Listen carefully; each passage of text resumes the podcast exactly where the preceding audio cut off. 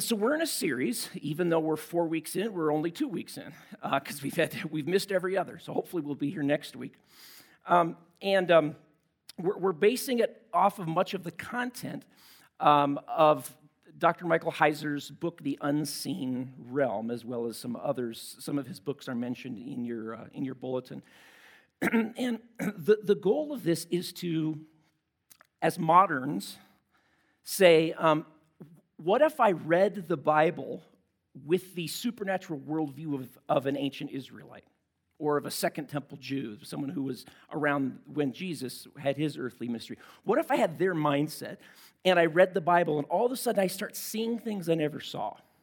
All of a sudden I start seeing layers, I start connecting dots that I never connected because I'm a modern and I, I have a totally different worldview than these people do. So that's kind of the, one of the goals of this series is to say, let's try to get them in our mind and think like an ancient Israelite, think like a Second Temple Jew, so that when we read our Old Testament or New Testament, it comes alive to us in new ways. Um, also mentioned the other week, I would love for you guys to submit questions. I've gotten a number from some of you. I'm sure lots of questions are going to come up. If they haven't before, they probably will tonight because we're getting into more weird stuff tonight. Um, just to kind of recap, and hopefully you, you've, you've been here, this series builds on itself. So if you're like just stepping in for the first time, I'm sorry. Um, week one, we looked at this idea that the, the ancient Israelites saw God as having a divine council. These are supernatural spiritual beings that are called Elohim. Any spiritual being is an Elohim. And he has a divine council, and he calls them sons of God. He calls them messengers, different titles. Those are telling us what they do, how they function. But he sees them as family, sons of God. That's, that's the purpose for that language. In, in an ancient um, system where you have a king, he would give the best jobs to family. And so when we see the sons of God, okay, these are spiritual beings that are kind of higher in rank, they have higher status. And um, and so we see this idea that God wants participation. When God makes decisions, he, he doesn't need, this is one question that came up before. Is, uh, someone asked, well, why does God need a divine council? Well, he doesn't. why does he need a human family? He doesn't. He likes participation, right? He created us not because out of need, he created us out of an overflow of love, we're told in Scripture. And then he says, I want you in my family. I, and I want you to participate. I want you, I, I, I'll tell you the ends we're going to get to, but I want you to help me decide how we're going to get there. And he does that with his divine unseen family as well. And what he ultimately longs for, we'll see in this series, is a blended family his divine family and his human family. And in a couple weeks, we'll actually see his plans for his human family actually outranks the divine family, which there's a, a, lot of little places in Scripture that you've probably read things where it says, like, uh, don't you know that we will judge the angels? Right? I remember reading that and going, no. Why would I know? What are you talking about? I have no reference for what you're talking about. But we're, we're starting to develop what the, an ancient Israelite would have thought. Week two, we looked at there are three great rebellions in the epic story of Scripture. There's Genesis 3, and we all know about that one real well the garden, the snake, right? The first parents. Yeah, yeah, we, we know that. But there are two others that we're oftentimes blind to, where we're just not aware of. And so we started with the third one, and we're working our way backwards. I don't know why I did that. This, this is all weird stuff. I thought, I'll just do it backwards. Um, Genesis 11, week two, we looked at this idea of when God, uh, as a judgment on the people of the earth, he divorced them. He said, Fine, you don't want anything to do with me. I, I'm uh, allotting you to other sons of God in my divine council. So he assigns them to these different sons of God. At some later point, we find out these sons of God rebel because they're corrupt. They begin abusing their people, their nations. Uh, they, they don't dispense God's just wisdom to the people. And in fact, they, they accept worship, which they were not supposed to do. And then they even try to uh, get Israel, God's people, to come worship them. They're corrupt and God judges them. We looked at that. And then um, tonight we're looking at, if we think of the, what's wrong with the world as a three legged stool Genesis 3, Genesis 6, Genesis 11. We've hit Genesis 11, the Tower of Babel, this temple complex. Tonight we're going to be looking at Genesis 6, verses 1 through 5. And it's another group of the sons of God. It's a different group, okay? These, these, are, these are different groups. And we're going to see even, even after their fallen rebellion, are, are they all on the same team? I don't know. They may have competing ideas. They certainly have the same end goal, but we don't know if they're all unified anyway. So tonight, the second rebellion, this is going to help also again explain why the world is as broken and messed up as it is. Um, and this is also going to give some context and explain if you've ever read the Old Testament conquest stories, this is Israel after the 40 years of wandering, and then they go into Canaan and they, and they conquer Canaan. This is going to explain a lot of the what's going on during the conquest narratives. It's also going to explain the origin of demons that we see in the New Testament. Of course, we get to Jesus in the Gospels, and demons are popping out all over the place, aren't they? I mean, they're just all over. And you kind of might wonder, why didn't, why don't we see that in the Old Testament? Like, why there? What's, what's going on with that? So, s- this will help give some context to that. And I'm not sure how far we're going to get. We'll just see. And this might be a two part series, or we might get it all done tonight. We'll see. Um, let me put my uh, uh, passage that we're going to look at up on the screen here. If you have your Bibles or want to open to them, we're going to start in Genesis chapter 6. And our, our kind of launching off point is going to be these first five verses. And we read this now, this is just before the flood, okay? This is leading up to the, the why of the flood judgment. When man began to multiply on the face of the land, and daughters were born to them, the sons of God. This is, remember, this is a different group, but of that same, you know, this is the divine council. The sons of God saw that the daughters of men were attractive. They took as their wives any they chose. Then Yahweh said, my spirit shall not abide in man forever, for he is flesh. His days shall be 120 years, which is to say, that's when the flood's coming, 120 years from now. And then we have this comment the Nephilim were on the earth in those days and also afterwards, when the sons of God came into the daughters of man and, were, and they bore children to them. These, the children, were the mighty men of old who were of old, men of renown.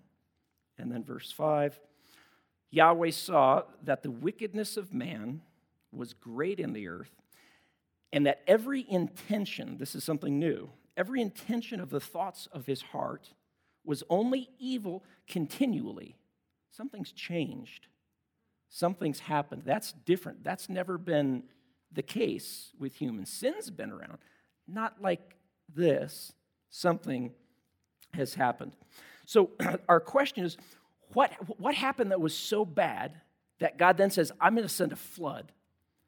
And it's such a significant judgment that even after the flood, he goes, I won't do anything that extreme again. So, something really bad has happened here that when I read the text, I'm kind of like, well, if it's, you know, is, is it really that, that bad? But whatever happened, again, it was bad enough that God sends judgment in the form of a flood and wipes this out. Now, the first thing I want to look at is, um, and we won't spend a lot of time on this, but are these sons of God really divine beings? Um, and I think, I think all the evidence points to the fact that they are. Uh, a, a, couple things. Number one, this phrase, sons of God, which is B'nai Elohim or B'nai Ha Elohim, every single time that appears in the Old Testament, in that exact phrase, it's referring to divine beings. Every single time. Secondly, the New Testament writers thought it was too. Um, let me go to a couple places.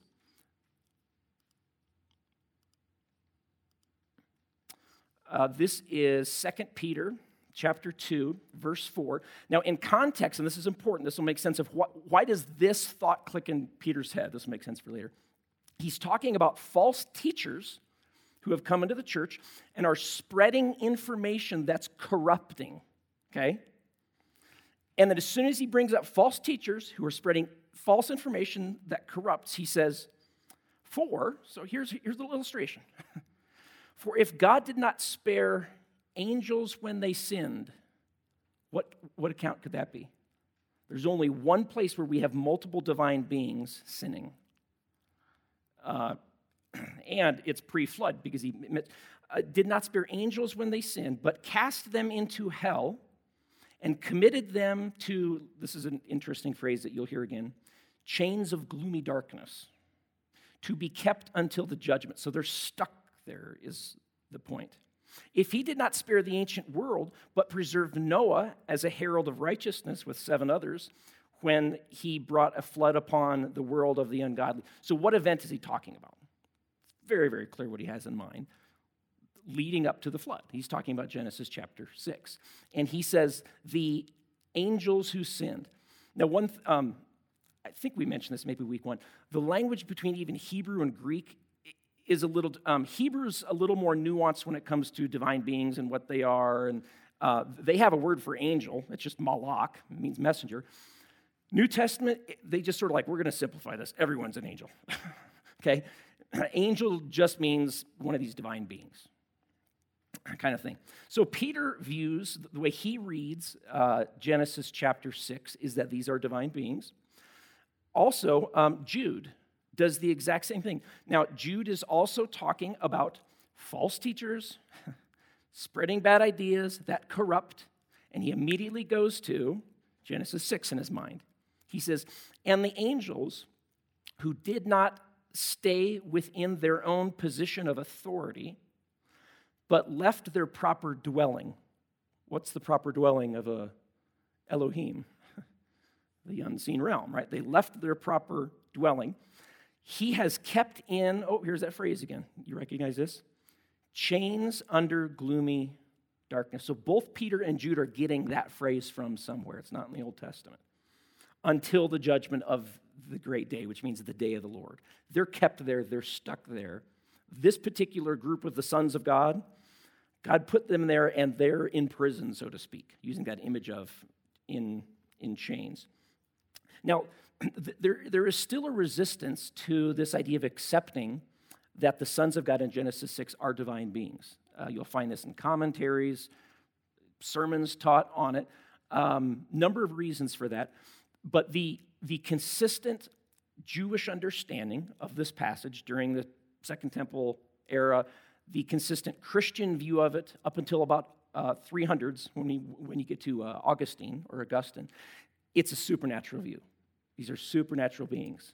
But in, in, the, in the third century, you've got Augustine who has huge influence on the doctrine of the church, uh, argues that this is, these are just the, uh, the line of Seth. And so it's the godly Sethite view, is what we call it now. And since then, the church has pretty consistently missed this reading and sort of just pushed it away. Um, so that's kind of, and because it's weird. I mean, it is, right? Isn't it weird? I think it's super weird. But the reality is, this is not the only place where things even similar to this might happen. Genesis chapter 18. Yahweh comes to earth with two men. We learn in chapter 19 they're angels. Remember, they go into Sodom and Gomorrah? Do you remember what happened? These are angelic supernatural beings, right? The men of the town try to grab them, to, to rape them. Okay? That would have been a sexual encounter. Okay? It's that one doesn't seem weird to us. This one seems weird to us because you, we think like, well, but a supernatural being, you know, I mean, does he, you know, does he have everything needed to do this? um, and we just don't know what supernatural beings can and can't do. We're not told. The biblical authors seem to indicate maybe they have this ability. We don't know. But the, to be faithful to the text, this does seem to be what's going on here. Now, there are a couple different supernatural explanations for how this could have happened. One is it's an actual sexual encounter, okay? It's actually procreating. Or some people who still take the supernatural view would say, well, um, maybe it's referring to more like what how God enabled Sarah to supernaturally conceive, Sarah and Abraham. You know what I mean? It's a supernatural thing, but obviously in that in that text, there's there's no sexual activity happening between God and Sarah, but he supernaturally enabled her to conceive. Some people take that the text seems to point to a sexual transgression, though, an actual sexual transgression in some way. Um, what, what comes as a result of, of this, Genesis 6, 1 through 5, is a two pronged problem. There, there are two bad consequences. The first one I'll, I'll mention first, and I'm not sure how much we may just go through the first one and stop. We may be able to get to the second one, I'm not sure. The first one isn't as bad. It actually gets worked out largely um, into the story here. The second one is worse. The first problem is the Nephilim. And again, we'll kind of tease that out and ex- see what exactly the text is saying about them. The second problem, which is a bigger one, is the proliferation of human depravity. Human depravity is the, our, our human wickedness, our human brokenness, uh, our tendency to, to be self destructive. It was amplified somehow in this act. And, and, and we'll get to the how the Jews thought about. But they've, that's, that's what makes sense of that phrase. He saw that, that the human was deeply wicked. Every intention of their heart was bad. So it's like something happened here, and we don't have context for it. We'll get it. That amped up the self destructive tendencies of the human person. So let's do this. Let's look at the first problem first the, uh, the Nephilim, and then hopefully we can get to the second one as well. So we have divine cohabitation with this, the, this group of the sons of God with the daughters of men, and they produce beings that are consistently described as being exceedingly tall. Okay, these are the giant clans that we're going to encounter as we go throughout the rest of the Old Testament. And it's, it seems to be as though these sons of God are, are trying to make imagers of themselves, kind of like Yahweh has done with Adam and Eve. He made imagers. these sons of God are saying, I want my own imagers. I want to raise up. And what we discover is they're rival imagers. They're going to become, God hasn't even called Abraham yet, that happens in Genesis 12. They're going to become a lethal threat to the people of Israel going forward here. And, and, and, and they're going to be what causes many, many of Israel's mess ups and problems. Wandering in the desert 40 years, that's one.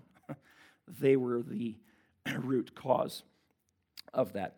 So let's look at, I want to look at a couple of these passages. So this is, we're going to go fast forward. Israel has, um, God's called Abraham, Abraham, Isaac, Jacob. You've got the nation that's grown, it's been in slavery. Uh, God t- brought it out of exile, and he takes them to Canaan. Um, and he says, I want you to go in to Canaan, and you're going to displace the people. And so, uh, do you remember they send uh, 12 spies, one from each one of the 12 tribes, into Canaan. And we say, we, we want you to check it out. And they're there for 40 days. And they say, you, you know, take some of the stuff that, as, as evidence to show us, is this land really as great as everyone says? And so the 12 spies come back, and, you know, the, the two are like, oh, it's, well, they all were like, it's awesome. It's, it's better than you could even imagine.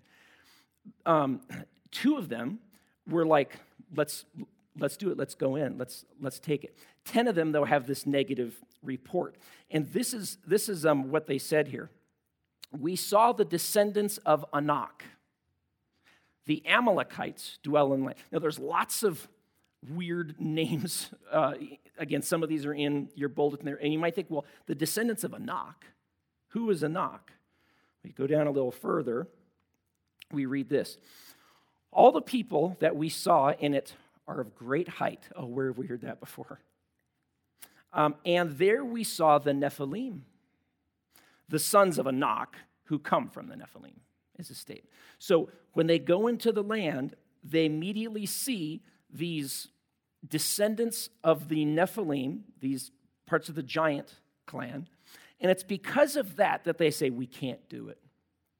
And of course, the judgment on Israel, because they failed to trust, even though God said through Moses, I'm going to give it to you.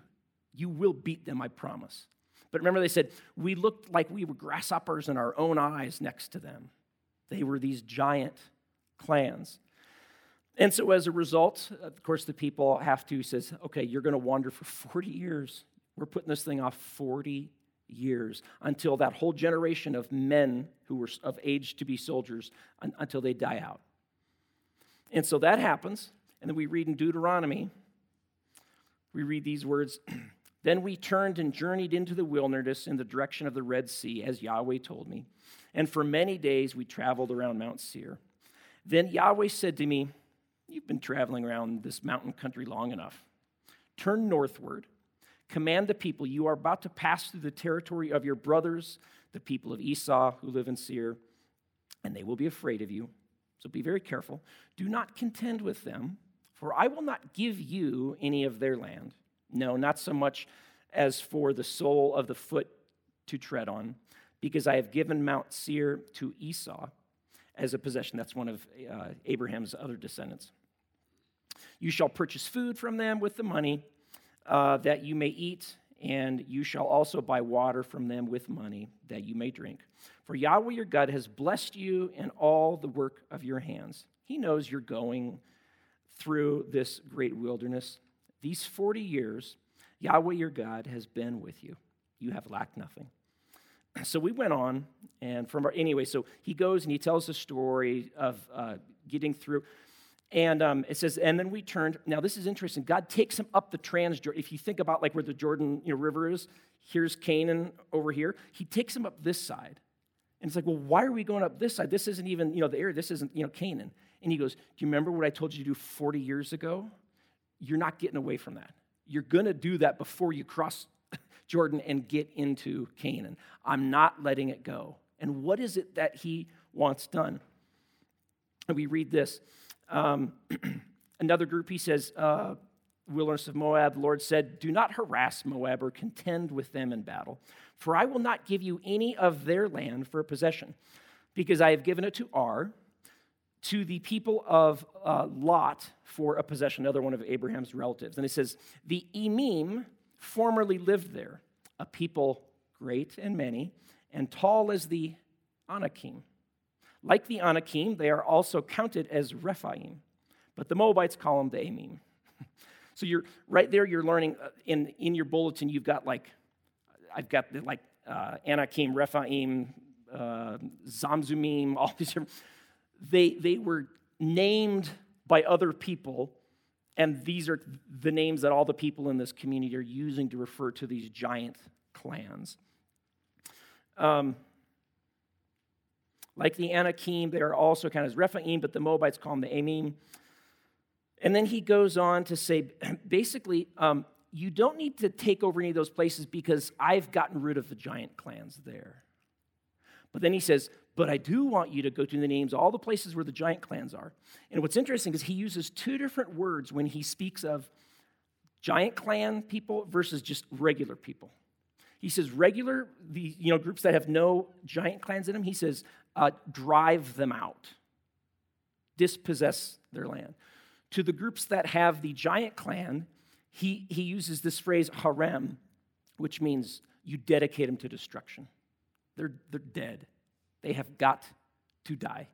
But that herem is used exclusively, exclusively for the places that have Rephaim, Anakim, Neph, uh, Nephilim, all, all of their descendants.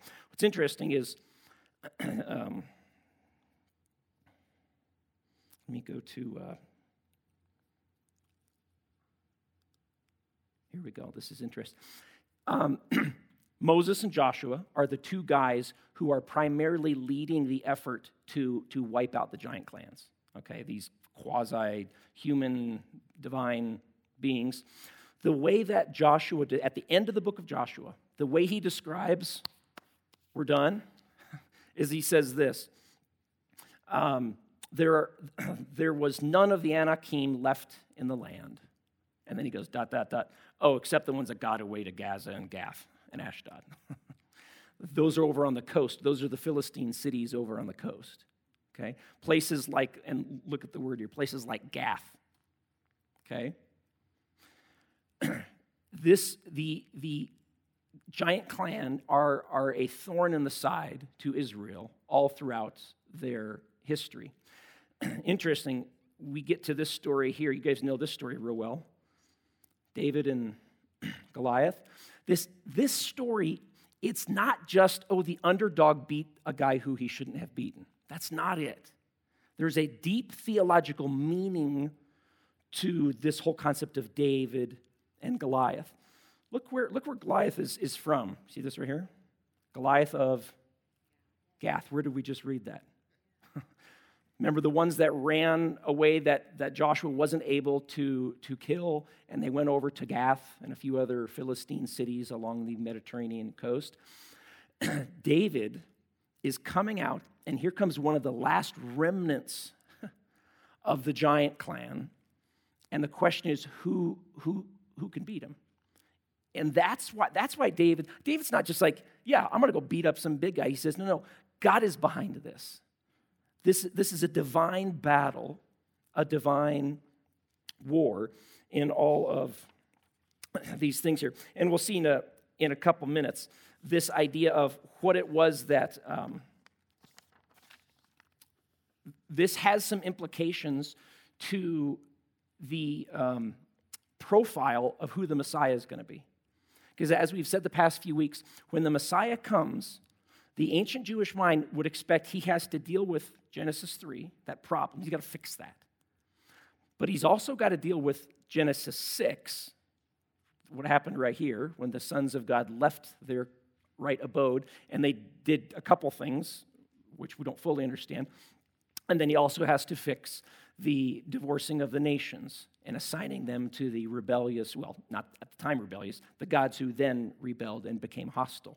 So we saw week one, or week two, last two weeks ago, the way he's solving Genesis 11 is by reclaiming them, by, by taking away the authority and the legitimacy of the powers that are over the nations, himself having all authority, and then based on all of that authority, sending them out to say, the gospel, the gospel message is your, your gods have been dethroned. There's a, there's a, the, the son of the Most High, he wants you back in his family. But he, he also has to fix this problem right here and what's happening. Now, um, I also, I also mentioned this that this account also gives explanation, uh, theological explanation, for the existence of demons um, and you ready for another weird thing? Here it is. Um, Peter and Jude, if, if you remember, told us that the rebellious sons of God were in chains of gloomy darkness, stuck until the end of days, until the day of the Lord. That's, that's um, oftentimes said. Well, let me, let me just go to a couple things here. this is interesting. So there, there are a number of places, I'll just show you one, where um,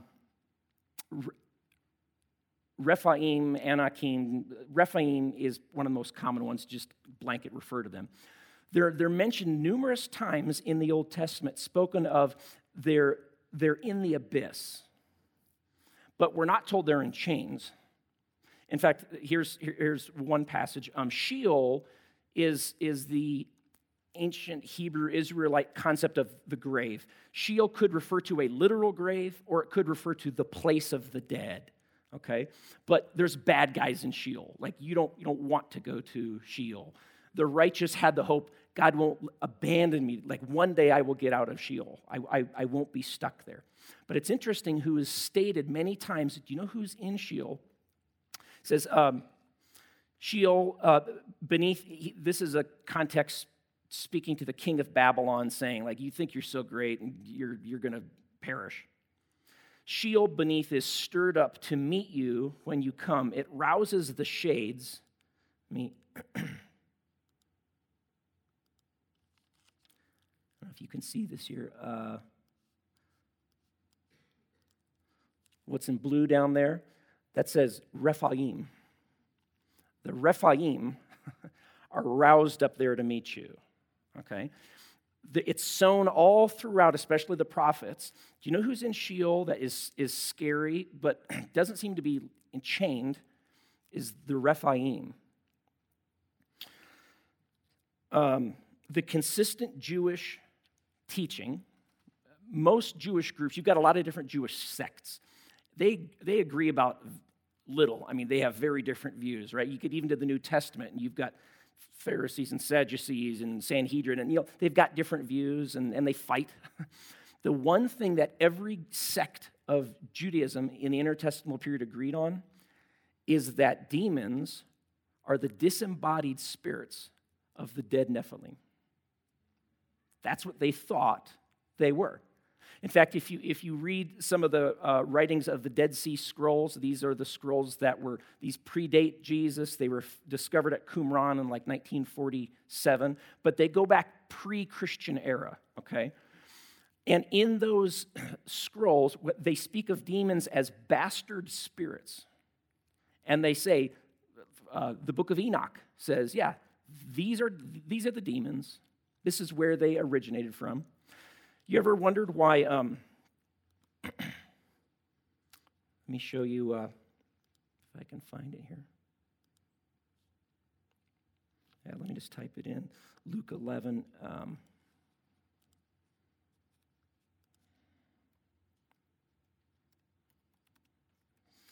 Luke 11, chapter, uh, verse 24. This is interesting. This is Jesus speaking. He's giving a teaching on demons. Um, he's, he's, he's accused of driving out demons by the power of Beelzebub, uh, which is a, a name for kind of like Satan. and he says, Well, that's ridiculous. If I'm like a house divided against itself, you've heard that phrase where you know that's where it comes from. Basically, if I'm on his team working against his team, that's not going to help his team. Okay, so he's saying that's stupid. You know, that's ridiculous. And then he gives a little uh, example of this sort of thing with demons. But look what he calls a demon, and he does this numerous places. When an unclean spirit, what makes something un, you know you know clean and unclean in the Old Testament? You eat the wrong thing, that makes you unclean, right? Um, spirits aren't eating things. You know what else makes something unclean? A forbidden mixture.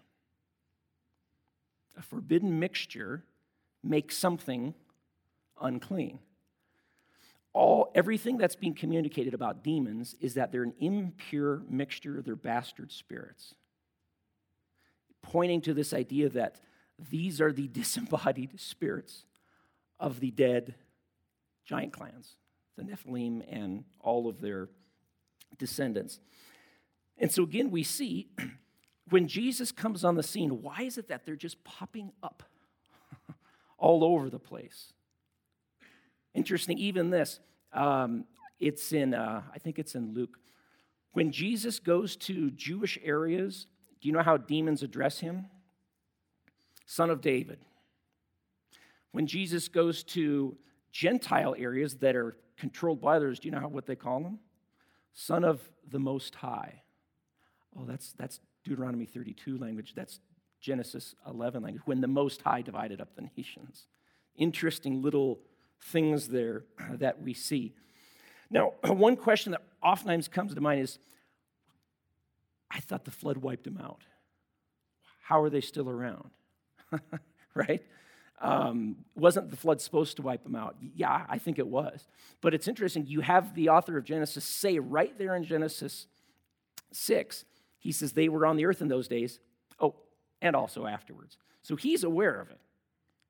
So, how did that happen? Uh, short answer we don't know. There are theories. Um, a few of the theories go like this. This is, and, and, and you'll, you'll find this in ancient Jewish writings. They, they were tracking on this too. They were thinking about it. Um, there are, and all of these theories have problems with them. One theory is that um, Noah or one of his family members, you know, was, was a carrier, so to speak. Um, there's even one story in the Dead Sea Scrolls that records um, a fight between uh, Noah and his wife. and, um, or no, no, Noah's parents. Noah's parents, that's what it was. And uh, the dad comes to Noah's mom, is like, Are you sure this is my kid? You know, and she's like, Don't you remember the other night? And he's like, Okay, okay. But, but it's, it's hinting at this idea oh, maybe his father was giant. There's even one, uh, a couple Jewish texts which speaks of Noah as being a giant. They're trying to make sense of this, they're trying to figure it out. So that's, that's one theory. Again, I think there are problems with the theory. Um, there's another theory that the, the, the flood was a localized flood, it wasn't global. So there could have been some areas like uh, the Aegean Sea near, near that area. We know there were people over there. The Egyptian texts tell us about people in the Aegean Sea who were sea people, meaning they had boats. And the sea people eventually make their way over, and they're the Philistines. The Philistines are the sea people, or at least descendants of them. Is it possible that in those 120 years, some of these Nephilim traveled over to the Aegean Sea and they're, they're with the sea people that later come back as the Philistines? Um, there's even a, a, a grammar question um, that goes like this.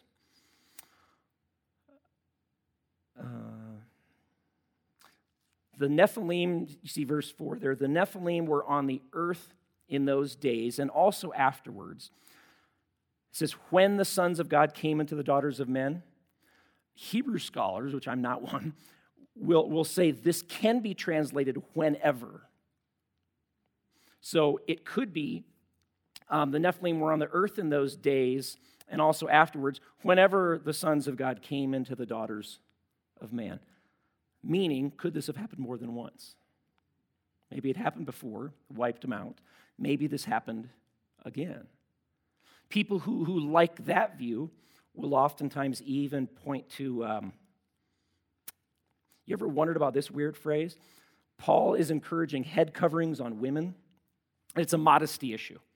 Um, and it's a long story why, but hair was a sexual thing.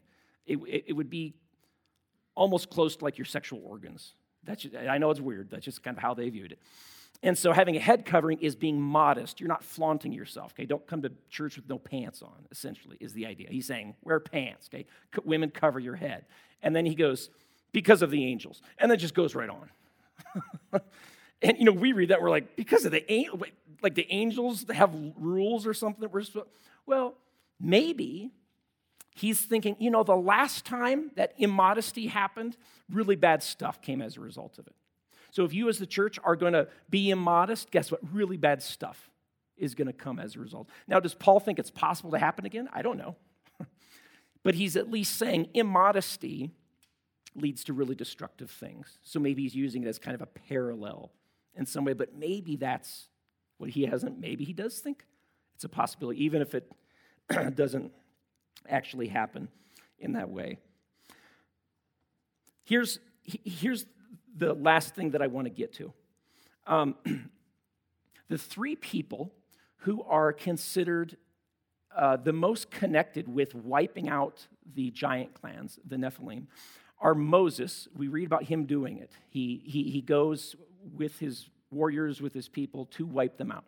Secondly, and we already talked about that, Joshua also is someone who is set an intent on obeying God to wipe out the Nephilim. And then finally, we see the one highlighted is David. And of course, it's during David's time that the last of them are wiped out, and they're, they're gone, okay? There are no Nephilim on the earth today. they, they were wiped out during David's reign. And this is what I think is so interesting. You, you remember we said um, the Messiah, his profile, is expected to have touch points in these, in these things, right? Well, you go to Acts chapter 3, the New Testament writers were making these connections. Remember in Acts chapter 3, when Peter's giving his address and he's talking about the person of Jesus of Nazareth? And he says, Guys, don't you remember in Deuteronomy, Moses said, God will raise up another prophet like unto Moses. And he's like, That was him. That was Jesus. Okay? So you've got Jesus who was like unto Moses. His name is Yeshua, Joshua. Okay? and he's the Davidic king. The profile of Jesus, the New Testament authors would see, he is the new Moses, he's the new Joshua, he's the new David, but he does those things perfectly. And so these, these demonic encounters have new gravity to them when you see the one who's like unto Moses, who's named Joshua, and who, who is the Davidic, Davidic king who wiped them out that he has these, these sharp, strong encounters with these spiritual beings that are trying to re inhabit a body again. And if it's accurate what they believe, that's because they used to be embodied and they're seeking re embodiment, and they're sowing chaos, and they're intentionally a lethal threat to God's people, to Israel. And of course, that's exactly what we see do, demons doing, is that they are a threat to God's people and to what he is doing. And we're going to have to get to the second problem next week, I guess. I thought I could cover it all, but I can't. The, the next week, the sort of second prong in what happens when the sons of God uh, come here, it's, it's not the Nephilim problem. Again, that one is largely wiped out. There's still some effects of it. But the biggest problem is this idea of what they did when they came. They corrupted humanity at a whole new level. And again, they sort of amped up, they amplified, um, emphasized, enabled, helped humanity to become more self destructive, to become more evil. And Jesus has to fix that problem in his coming. And so we'll look at exactly how is that. We'll look at the broader context of this story because when you read the original Genesis 6, 1 through 5, it's Nephilim are there, sons of God, and then there's this comment that doesn't seem like it's connected at all. Oh, and people were really messed up. Well, we don't get that because we're missing the ancient Mesopotamian context that they had really, really in the back of their mind. They all just assumed and they knew. So that's where we'll go next week. Let me just read a benediction for you as you go out. The grace of King Jesus, who is Lord, the love of God, the Father, and may the fellowship, that's this, the connection, of the Holy Spirit be with you. That's my prayer for you this week. Love you guys. Thanks for being here. Thanks for leaning. Thanks engaging. Always good to see your faces. Have a great week. See you next Wednesday.